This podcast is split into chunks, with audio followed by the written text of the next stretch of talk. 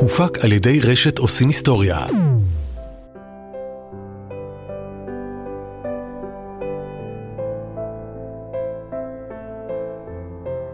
גוטה בלאו, שהייתה אחת הנשים שהבריחו את אבק השרפה לתוך המחנה ושרדה, מתארת בעדות שלה, היא אומרת, מתארת בעצם את ההחלטה לעשות את זה, היא אומרת חסרי ישע ללא כל תקווה.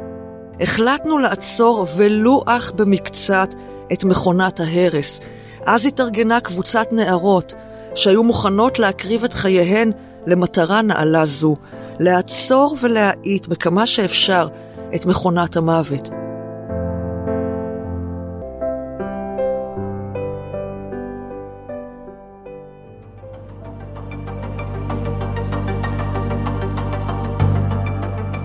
לרוב כשמדובר על מרד והתקוממות בזמן מלחמת העולם השנייה, באופן כמעט אינסטינקטיבי אנחנו חושבים על אחד מסמלי הגבורה של התקופה, מרדכי אנילביץ' ומרד גטו ורשה.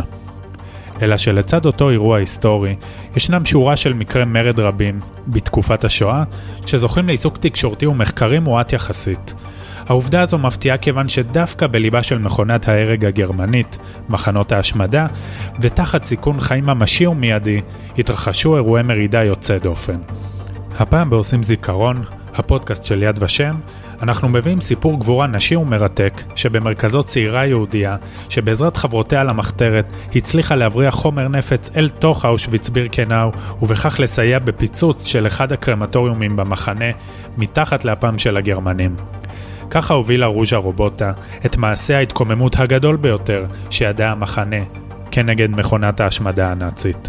אני איתמר סוויסה, מתחילים.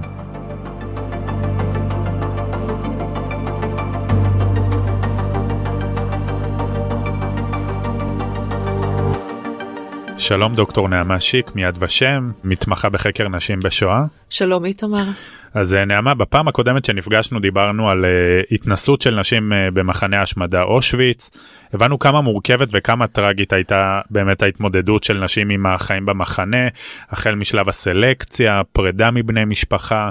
חיים בתנאי היגיינה ירודים עד uh, אפילו לא קיימים, הריונות, הפלות והרשימה עוד ארוכה. בין היתר שמענו את עדותה של אסתר גולדשטיין במשפט אייכמן וגם uh, שיתפת אותנו בסיפורה הקשה והבאמת כואב של רות אליעז, סיפור שטומן בחובו אלמנט של גבורה. וגם הפעם בפרק הזה אנחנו נשארים עדיין באושוויץ וממשיכים uh, בשיחה שלנו על גבורה נשית כתמה ראשית, אבל הפעם עם סיפור מזווית קצת אחרת, מרד. נכון, הגיבורה שלנו היום היא רוז'ה רובוטה. ונשים יהודיות נוספות, שהן בעצם אלה אה, שמניעות ומאפשרות את אה, מרד הזונדר קומנדו שמתבצע אה, באושוויץ בירקנאו, שנדבר עליו בהמשך. רוז'ה היא ילידת 1921 או 1923, זה לא ברור עד הסוף, מצ'חנוב בפולין. השם של ההורים שלה, האח שלה ואחותה אינו ידוע. היא בגיל 16 מצטרפת לתנועת השומר הצעיר בעיר שלה, ולאחר פרוץ מלחמת העולם השנייה, היא מצטרפת גם למחתרת התנועה. בנובמבר 42, כשהיא בת 21 אה, או 22, היא גורשה יחד עם אה, בני משפחתה ובני עירה לאושוויץ. עם ההגעה למחנה, נשלחים כל בני עירה וכל בני משפחתה לתאי הגזים, וכולם נרצחים. רוז'ה נכלאה בהתחלה באושוויץ 1, כשמוקם מחנה הנשים, עוברת בעצם למחנה הנשים בבירקנאו. אז באמת היא מתמודדת עם מוות אה, בגיל אה, מאוד צעיר של כל בני משפחתה. איך היא ממשיכה, את יודעת, אחרי שהיא נשארת השריד האחרון, אה, מה מניע אותה? רוז'ה אה, נשארת לבד בעצם כמו רבים, רוב הייתי אומרת, חלק גדול מהאסירים שעוברים את הסלקציה ונכנסים אה, למחנה כאסירים. זה זה אובדן שאנחנו באמת לא יכולים לתפוס אותו, ושהוא קורה באבחה אחת, כן, בסלקציה, והיא נשארת לבד. עכשיו, אנחנו שואלים באמת, איך היא ממשיכה? שזאת שאלה שהיא רלוונטית, חשוב לציין, גם בעצם לכל או רוב האסירים במחנה, השאלה איך אתה ממשיך אחרי האובדן הזה. אבל רוז'ה, מה שאנחנו רואים אצלה, היא ממשיכה במובן מסוים גם את מה שהיא עשתה קודם, זאת אומרת, החברות שלה בתנועת נוער של השומר הצעיר, האידיאלים, ההחלטות, אני חושבת, אצלה לא לעמוד מנגד, וכן, לנסות ולעשות משהו, ייתכן שבמובנים מסוימים זה גם מה שנותן לה אה, כוח להמשיך. רובוטה עבדה במחסן הבגדים, סוג של אה, אה, אה, חלק בעצם מקומנדו קנדה, שלשם מגיע כל הרכוש היהודי השדוד.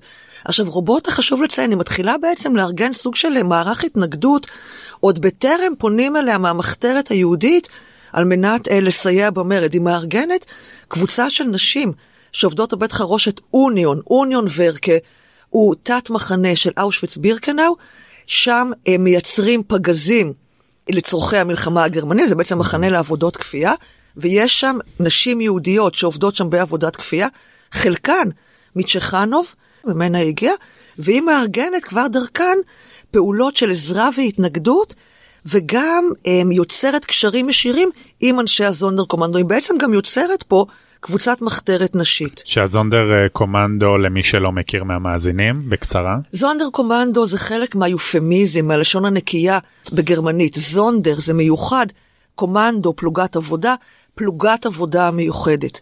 אנחנו מדברים על קבוצות זונדר קומנדו שהאס-אס הגרמנים ממנים בכפייה כמובן קבוצות של יהודים שיעבדו, אם ניתן לכנות את זה ככה, במחנות השמדה.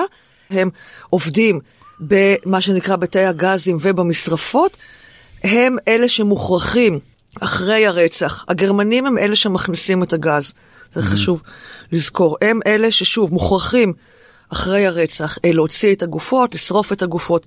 אנחנו מכירים את זה.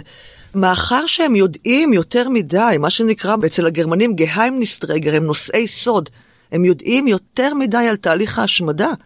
הגרמנים רוצחים אותם באמתלות שונות כל שלושה או ארבעה חודשים. פרימו לוי מכנה אותם, ובצדק אני חושבת, האומללים שבין האסירים. אני חוזר uh, לרוז'ה, מה היה התפקיד שלה במחתרת? מה שקורה בהמשך, מגייסים אותה בעצם למחתרת היהודית שפועלת במחנה. באושוויץ יש מחתרת בינלאומית, שמורכבת, שהמפקדים שלהם, ניתן לקרוא לזה ככה, הם בעיקר אה, פולנים, אסירים פוליטיים שהגיעו מוקדם למחנה, ויש את המחתרת היהודית. המחתרות פועלות ביחד, אבל לא תמיד יש סינרגיה, ואנחנו נראה את זה בהמשך במרד הזונדר קומנדו. לפעמים יש אינטרסים שונים. Mm-hmm. למחתרת היהודית פונים אליהם אנשי הזונדר ומבקשים מהם שינסו להבריח אבק שרפה לתוך המחנה לצורך קיום מרד של הזונדר קומנדו. אנשי המחתרת היהודית לא כל כך מצליחים לעשות את זה, ואז הם מחליטים לפנות לרוז'ה, נוח זבלדוביץ', שהוא גם בן צ'חנובר. אתה יודע, אנחנו מדברים רגע מילה, משהו על צ'חנוב בפולין, זה, זה מדהים. כן. מתוך אה, אה, קהילה שהיו בה 4,500 בני אדם, רובם ככולם נרצחים באושוויץ, מתוכם אבל, מתוך אלה אנחנו רואים שעברו את הסלקציה. באושוויץ ונכנסו למחנה כאסירים, אנחנו רואים שממש רבים מהם פועלים בתנועת המחתרת.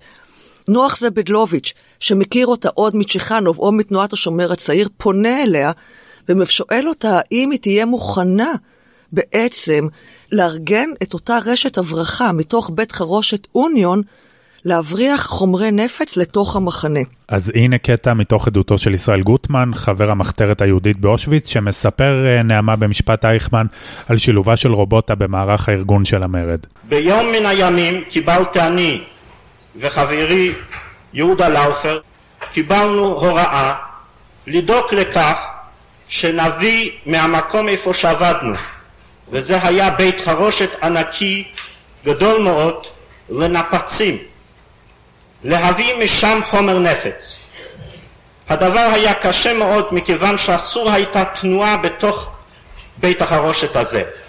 ובאותו מקום איפה שעסקו בענייני חומר נפץ עבדו רק בחורות יהודיות ואלה היו תחת שמירה קפדנית מאוד. ניסינו דרך אחד החברות שלנו שכן יכולנו לדבר איתה. מה שמה?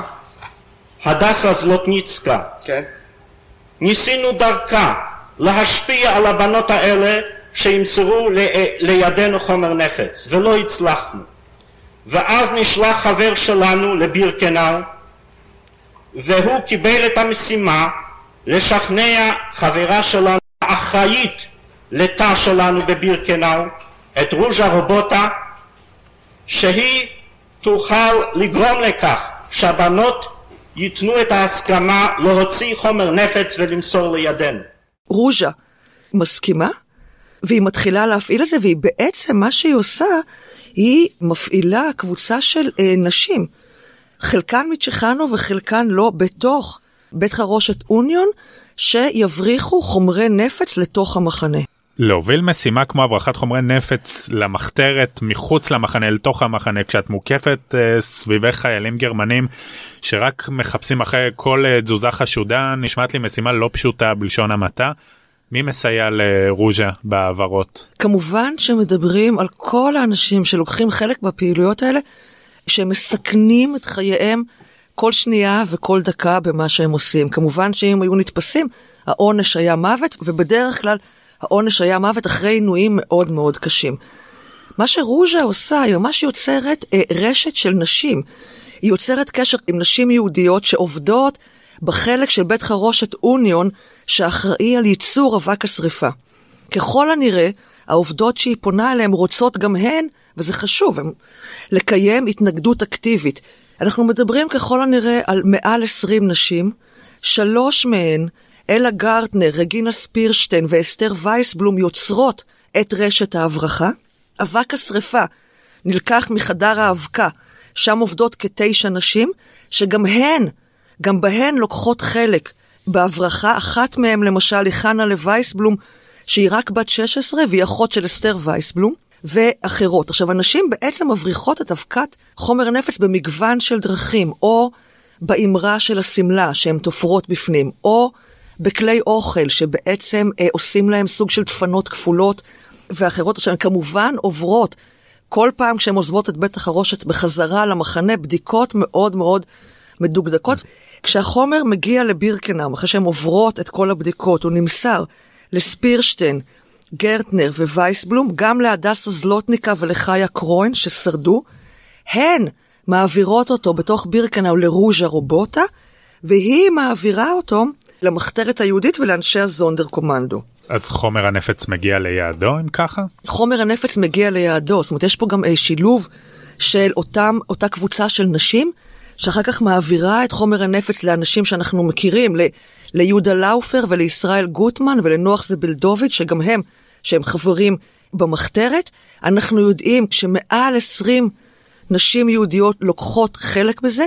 ההברחה נמשכת, שים לב, ממרץ 44 ועד ספטמבר 44, או לעתים יש מחשבה שעד אוקטובר 44, חומר הנפץ מגיע לאנשי הזונדר קומנדו, שמטמינים אותו בכל מיני מחבואים מסביב אה, למשרפות. חשוב להדגיש שההכנות למרד נמשכות כשנה וחצי, והמשתתפים הצליחו להסתיר את זה בלי לעורר אף חשד ותוך סיכון חיים נעמה, דבר שהוא בעיניי מעורר השראה. עכשיו, אה, אנחנו מגיעים למאני טיים, יום המרד. מאיפה זה מתחיל? המרד בעצם פורץ מוקדם מהמתוכנן. עכשיו, למה הוא פורץ מוקדם מהמתוכנן? אנשי הזונדר קומנדו והמחתרת היהודית רוצים להקדים את המרד כל הזמן. לאורך השנה וחצי הזאת הם כבר אומרים, אנחנו רוצים למרוד למחתרת הבינלאומית. המחתרת הבינלאומית, יש לה בחלק מהמקרים אינטרסים אחרים. זאת אומרת, הם באיזושהי תקופה מסוימת אה, מקווים שהצבא האדום יתקדם ויצליח לשחרר. הם חושבים שאולי המרד של הזונדר קומנדו שנראה להם חסר אה, אה, אה, תקווה, אה, יכול לפגוע במחנה עצמו. הם רוצים להמתין עד שהגרמנים יחלו בחיסול המחנה וכו' וכו'. מה שבעצם אבל קורה, באוגוסט 44 ישנה הלשנה על הכוונה של אנשי הזונדר אה, למרוד. עוד דבר שקורה לקראת אוגוסט 44 בעצם, לאט לאט המשלוחים מאירופה לתוך אושוויץ אה, מסתיימים. באוגוסט 44 מגיעים אחרוני יהודי גטו לודג' למחנה. אנשי הזונדר קומנדו מבינים שהרצח שלהם אה, קרוב. ב-24 בספטמבר 44 יש סלקציה של 300 אסירים מהזונדר קומנדו, אסירים הונגרים במקרה הזה, נאמר להם שהם יועברו למחנה אחר. למעשה, מה שעושים, רוצחים אותם בדיוק באותה שיטה של תאי הגזים בציקלון B, אבל באחד המחסנים באושוויץ 1. חשוב להגיד שכל זה קורה לפני שהמרד בהחלט, כל זה קורה במחנה. לפני שהמרד. מי מלשין עליהם? עכשיו, בתחילת אוקטובר, המחתרת נודע לה, גם למחתרת הבינלאומית, נודע שהגרמנים עתידים לחסל את כל הזונדר קומנדו. יש לנו פה בעצם שילוב של העובדה שהגירושים והרצח מפסיקים, שאנשי הזונדר קומנדו מתחילים אה, אה, להירצח על ידי הגרמנים באופן הרבה יותר אה, אה, שיטתי, והידיעה הזאת שהם ככל הנראה, הגרמנים עתידים לרצוח את כל אנשי הזונדר קומנדו. אנשי הזונדר קומנדו עושים מעין ישיבת חירום בחצר של קרמטוריום מספר 4, ב-7 באוקטובר 1944, ומה שקורה, מגיע לשם אה, אסיר פוליטי, שבעצם חושד שהולך אה, אה, להתארגן פה מרד. הוא אומר שהוא הולך אה, להלשין עליהם, והם רוצחים אותו, בו במקום, זורקים אותו אל המשרפות, ובעצם מתחילים את המרד. הם גם מחליטים בהתייעצות, לפני שהוא בכלל מגיע, שהם לא יכולים כבר לחכות בעצם למחתרת הבינלאומית, שכל הזמן מנסה לעכב את המרד. מה שקורה בשלב הזה, מתחיל המרד. יעקב פריימרק, שהיה אה, אסיר במחנה, הוא בן העיר אה, סובלק, וזה סיפור מרתק, הוא בן העיר של זלמן גרדובסקי. זלמן גרדובסקי הוא אחד ממנהיגי המרד, הוא אחד מאנשי הזונדר קומנדו שכתבו יומנים, הטמינו אותם ליד המשרפות, ושלושה מהם נמצאו אחרי השואה, והוא מגיע לאושוויץ והוא קושר קשר חברי כמעט, הייתי אומרת, עם גרדובסקי, שממש עוזר לו, והוא בקשר אה, אה, מאוד קרוב עם גרדובסקי, הוא גם עובד, יעקב פריימרק, מה שנקרא קומנדו עגלות, שבמסגרתו הוא גם מגיע לאזור המשרפות, והוא ממש מתאר לנו בעדות שלו את היום של המרד עצמו, הוא אומר ככה. בחצר של הקרמטוריום עדיין הכל היה רגוע. ראינו קבוצה של כ-20 אנשי אס-אס אשר צעדו לכיוון הקרמטוריום להחלפת משמרות. כאשר הם התקרבו לחורשה של קרמטוריום 3, החלו יריות. אנשי האס-אס החלו לרוץ, הם רצו להיכנס לבלוק החולים, אבל בסופו של דבר הם טיפסו לגג של בלוק 14 שעמד בין הקרמטוריום והמחנה. ראינו איש אס-אס אחד נפל מת מהגג. אנשי האס-אס התרוצצו כמו משוגעים. היריות התגברו ונזרקו בקבוקים אשר התפוצצו. החולים מבלוק 14 רצו החוצה. הכל נראה כמו שדה קרב. אנשי אס-אס רצו מפוחדים. אייזיק ואני שמחנו, דם גרמני נשפך. כעבור כמה דקות שמענו פיצוץ, קרמטוריום התפוצץ, הלבנים של הערובה עפו מעלינו. תגבורות של אנשי אס-אס רצו לכיוון הקרמטוריום, הם היו בכובעי פלדה מצוידים במכונות ירייה ורימוני יד. הם כיתרו את המקום, אבל פחדו להיכנס לקרמטוריום, רק ירו מבחוץ במכונות הירייה וזרקו רימונים. המרד הזה הוא דבר מדהים שקורה באושוויץ, כמו שפריימרק מתאר. אנשי הזונדר מצליחים להוציא מכלל שימוש משרפה אחת ולפגוע אנושות במשרפה אחרת. הם מצליחים לפגוע במעל 20 אנשי אס אס, שלושה מתוכם הם מצליחים אה, להרוג, והם מבצעים גם בריחה של כמה מאות מהם שמצליחים לברוח מהמחנה. כל זה קורה במשך 12 שעות, וגם בתיאור של יעקב פריימרק, זה מדהים, אנחנו מדברים על מחנה ריכוז והשמדה, שמוקף בגדרות חשמליות, שמוקף ב-SS, הוא גם כותב אל מה הם באים אנשי הזונדר, עם, עם, עם רובים ומכונות ירייה ורימוני יד. הזונדר משתמש באבקת השרפה שמבריחות רוג'ה, רובוטה והנשים האחרות לתוך המחנה, הם מצליחים לפוצץ את הקרמטוריומים. זה דבר שאחר כך ניצולים מתארים אותו, משהו שכמעט לא יעלה על הדעת. במובנים רבים, עצם המעשה עצמו נותן כל כך הרבה כוחות, וכמעט תקווה, הייתי אומרת, לאנשים אחרים שבמחנה. הגרמנים יוצאים בעצם, אין כוח מילה אחרת להגיד את זה, במצוד. Mm-hmm. אחרי, אה, אותם אה, נמלטים. אחרי אותם נמלטים, שאנחנו מדברים בעיקר על יהודים אה, יוונים ויהודים פולנים mm-hmm. וגם יהודים הונגרים. הם תופסים כמעט את כולם והם מוציאים להורג את כולם. איפה נמצאת רוז'ה בכל הסיפור הזה, בזמן הזה שקורה המרד? רוז'ה נמצאת בקומנדו העבודה הרגיל שלה, כן, איפה שהיא בבלוק, בו בעצם ממיינים את הבגדים. הנשים האחרות נמצאות אה, אה, בבית חרושת אוניון, בעבודה שלהם. בעקבות המרד, הגרמנים מתחילים כמובן בחקירה מאוד מאוד אינטנסיבית של איך זה יכול היה לקרות. מתחת לאף שלהם במשך שנה וחצי, לגמרי. בלי שהם איך- ראו את זה בה. איך הגיע אבק השרפה לאנשי הזונדר קומנדו? הם די מהר מזהים שאבק השרפה מגיע מבית חרושת אוניון. ואז הם מתחילים אה, בחקירה מאוד אינטנסיבית בבית חרושת אוניון. במסגרת החקירה הם תופסים את אסתר אה, וייסבלום ואת רגינה ספירשטיין ואת אלה גרטנר, אותן נשים ו- שהזכרנו קודם שניהלו בעצם את אה, בדיוק. ההברחה אה, והעבירו את החומרים לרובוטה נכון, לתוך אושוויץ. נכון, הן מעונות, קשות, אבל לא, לא מדברות. הגרמנים ממשיכים לחקור, והם מכניסים, ככל הנראה, לתוך אה, בית חרושת אוניון, גרמני שמתחזה כאסיר ומפעיל אה, המון המון לחצים, ובסופו של דבר הם מצליחים להגיע לשם של רוז'ה רובוטה.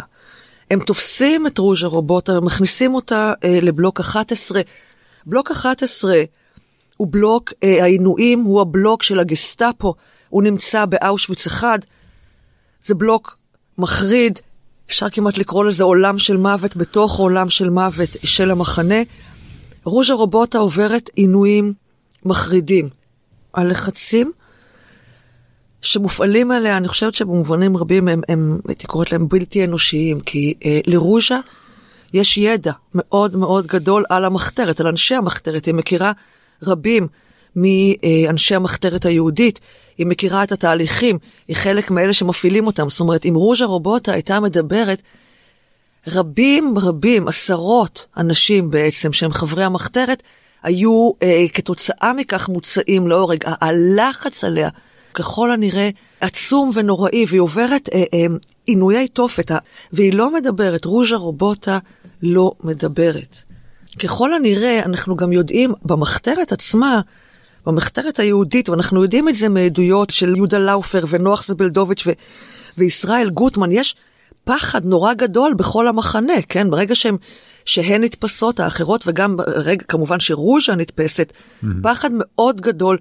תמיד אומרים, יש את הביטוי שהיא תישבר בעינויים, אני לא חושבת שזה קשור להישבר, העינויים הם דבר מחריד. לעמוד בעינויים זה כנראה דבר על-אנושי. הפחד שלהם שרוז'ה לא תעמוד בעינויים ותדבר, והיא לא מדברת. ככל הנראה בעקבות בקשה שלה, אל קאפו בלוק 11. קאפו במקור הוא מושג מאיטלקית, פירושו ראשון, פירוש המילה ראשון. כשאנחנו מדברים על המחנה, אנחנו מדברים על מפקדי או מנהלי אה, יחידות של פלוגות עבודה. יעקב קוז'לג'יק, הקאפו היהודי בעצם של בלוק 11, בלוק העינויים, הוא דמות מורכבת, הוא דמות שגם עוזרת להמון אנשים ומסכנת את החיים שלו פעם אחר פעם. היא מבקשת ממנו שיבואו בעצם לבקר אותה. היא רוצה לדבר עם נוח זבלדוביץ', שהוא בן עירה, וגם לומר לו שהיא לא בגדה בעצם. עכשיו, יעקב קוז'לצ'יק, שוב, תוך סיכון חיים עצום, מחליט להיענות לבקשה. מה שהוא עושה, הוא משיג בקבוק של שתייה חריפה, הוא שותה ומשקר, כן? גורם בעצם לאיש האס-אס שאחראי בלוק 11 להיות שיכור ולהירדם. אחרי שהוא נרדם הוא מכניס את נוח זבלדוביץ' לתוך הבלוק, בעצם לתוך התא בו נמצאת אה, רוז'ה רובוטה אחרי העינויים, ונוח זבלדוביץ' שמעיד במשפט אייכמן אומר ככה, ירדתי בסולם מדרגות כשהקפו הבונקר. יעקב קוזלצ'יק משמש לי מורה דרך. נכנסתי לתוך התא של רוז'ה. על הבטון הקר שכבה דמות כצרור בלויים. לכל הדלת הנפתחת הפנתה אליי את פניה. כמעט לא הכרתיה. רק עיניה לא השתנו והביטו בעוגמה קודרת. עברו רגעים עד שפרצה מליבה הנחה כבדה. אחר כך דיברה את דבריה האחרונים. היא אמרה לי כי לא בגדה. היא ביקשה לומר לחברים שאין הם צריכים לפחד. עלינו להמשיך. יותר קל לה למות בידיעה שיש המשך למעשינו. חבל על החיים ועל כך שיש להסתלק מן העולם, אך על המעשה שלה אינה מצטערת. ואינה מצטערת שכך עלה בחלקה למות. קיבלתי ממנה פתק בשביל החברים בחוץ. הוא היה חתום בברכת חזק ואמץ. הגיע שעתי ללכת ויצאתי את הבונקר. הייתה זו הפעם האחרונה שראיתי את רוז'ה פנים אל פנים, אך את דמותה לא אשכח לעולם.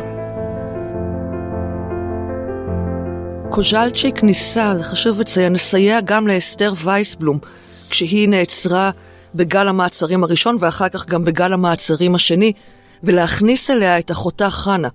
לימים אה, אנה הילמן, שהייתה בת 16, אבל הוא נכשל. הוא העביר לחנה מכתב מאסתר וכן מכתב לחברה שהבטיחה לנסות ולעזור אה, לחנה. בשישה בינואר 1945, כשבועיים לפני פינוי המחנה, רובוטה, גרטנר, ספירשטיין ווייסבלום נתלות בשני אה, מפקדים פומביים מיוחדים בפני האסירות מאוניון ובפני האסירות האחרות באושוויץ אחד. הגרמנים כדרכם עושים את ההוצאה להורג על אף שאנחנו מדברים 12 יום לפני פינוי המחנה, כן, ושלושה שבועות לפני שחרורו. הם מבצעים בעצם מפקד עונשין, כן, אה, גדול. אסתר וייסבלום ורגינה ספירשטיין נתלות אחר הצהריים, טרם יציאת משמרת הלילה לעבודה. ואלה גרטנר ורוז'ה רובוטה בלילה. רגע לפני שנמשיך נעמה, בואי נקשיב לקטע נוסף מתוך העדות של ישראל גוטמן, שמתאר את מעמד התלייה ואת המסר שביקשה רובוטה להעביר לאסירות המחנה. והיא הוצאה להורג בתלייה. וארבע בחורות יהודיות הוצאו להורג בתלייה. והמילה האחרונה של רוז'ה רובוטה הזאת שקלטו הבחורות שעמדו במפקד, מכיוון שחייבו את כולן לעמוד במפקד ולהסתכל על כך הייתה נקמה. ברגעיהן האחרונים הם קראו לנקמה ולחירות האסירים. פייגה סגל, שהייתה אה, חברה במחתרת ושלקחה חלק בהברחת אבקת השרפה מאוניון למחנה, הייתה במפקד האחרון הזה והיא מתארת אותו. יום אחד שחררו אותנו מהעבודה שעתיים לפני הזמן הרגיל. כאשר למחרת היום הביאונו, את עובדי משמרת היום לעבודה במחנה, לא היו עוד אלא גרטנר ורוז'ה רובוטה בין החיים. בעת הוצאתן להורג נכחו עובדי משמרת הלילה. סגרו את כל הדלתות, לבל יוכל איש להיכנס אל הצריפים. כפו עלינו להיות נוכחים בעת הוצאתן להורג של השתיים האחרות. דממת מוות עמדה מסביב. לא נשמע אף רחש קול משל מאות הנשים הנאספות. בראש זקוף, גאות, הלכו אסתר ורגינה אל עץ התלייה. זעקה חדה כשל חיה פצועה, חתכה את האוויר עת קשרו את עניבת התלייה. הייתה זו זעקתה של הנקה, חנה, אחותה בת ה-16 של אסתר. הארבע שילמו בחייהן הצעירים, ומותן היה כופר נפש לחייהם של שותפיהן הרבים, משתתפי תנועת המחתרת באושוויץ. אם ננסה לסכם, נעמה, איזו חשיבות יש לסיפור הזה, למרד הזה, ביחס לניסיונות מרידה אחרים באושוויץ אה, ובשואה בכלל? למרד הזה יש חשיבות עצומה. קודם כל, אני חושבת, החשיבות עצמה של הדבר עצמו, שיהודים במחנה, השמדה וריכוז, שבעצם כל מה שהגרמנים עושים, כמובן, כל הזמן זה לרצוח אותם, לענות אותם, זה לנסות להפחית אותם לדרגה של לא אדם, הייתי אומרת, אנשים שנמצאים במצבי רעב מתקדמים, שחוו אובדן שדיברנו עליו בהתחלה שהוא בלתי נתפס.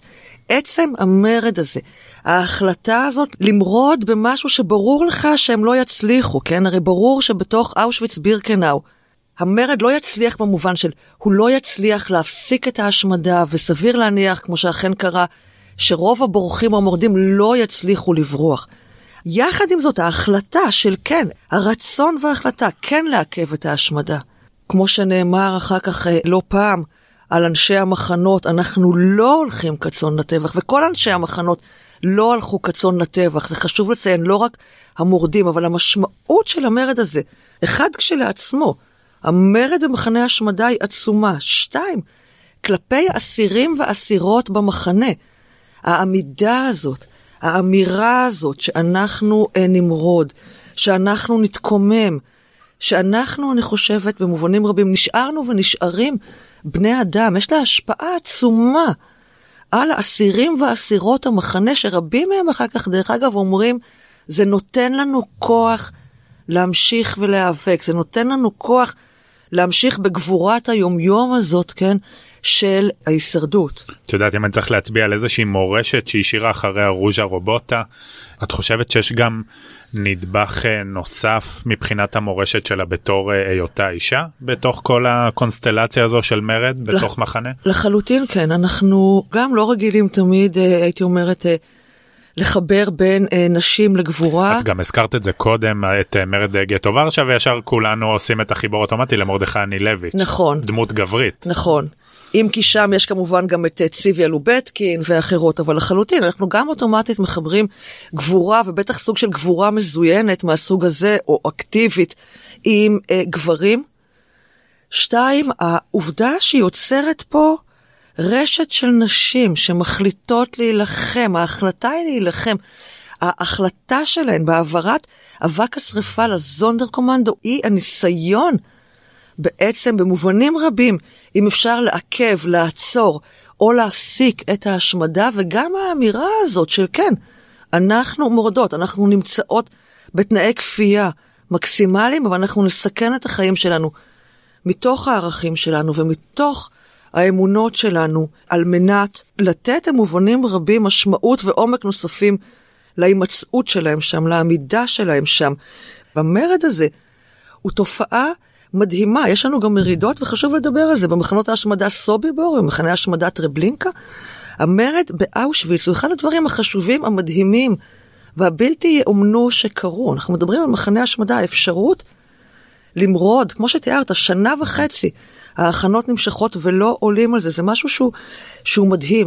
ישראל גוטמן, זיכרונו לברכה, לימים פרופסור ישראל גוטמן, שהיה חבר המחתרת היהודית, מעיד על המרד במשפט אייכמן. אני יכול לומר, הוא אומר, שאני חייב את חיי לרוז'ה רובוטה. עכשיו שים לב, הוא לא מדבר פה, הוא חייב את חייה כי היא הצילה אותו, אלא לכוח הנפשי שהיא נותנת, אשר, הוא ממשיך, באפלה, באושוויץ. בחושך, בשנאה ובחוסר הרחמים, הדליקה ניצוצות אהבה וחיים. רוז'ה רובוטה הצילה אותנו ממש, כאשר עמדה בפני המבחן הנורא בו הקריבה את חייה. מרוז'ה הובילו החוטאים אלינו. היא נאבקה במחנה אושוויץ ובחייה חתמה שרשרת שהייתה עלולה להביא לכך שאנו לא נהיה בחיים. דווקא המושפלים והאומללים, הם אלה שמרדו. דוקטור נעמה שיק, מיד ושם, מתמחה בחקר נשים בשואה, תודה רבה לך. תודה רבה.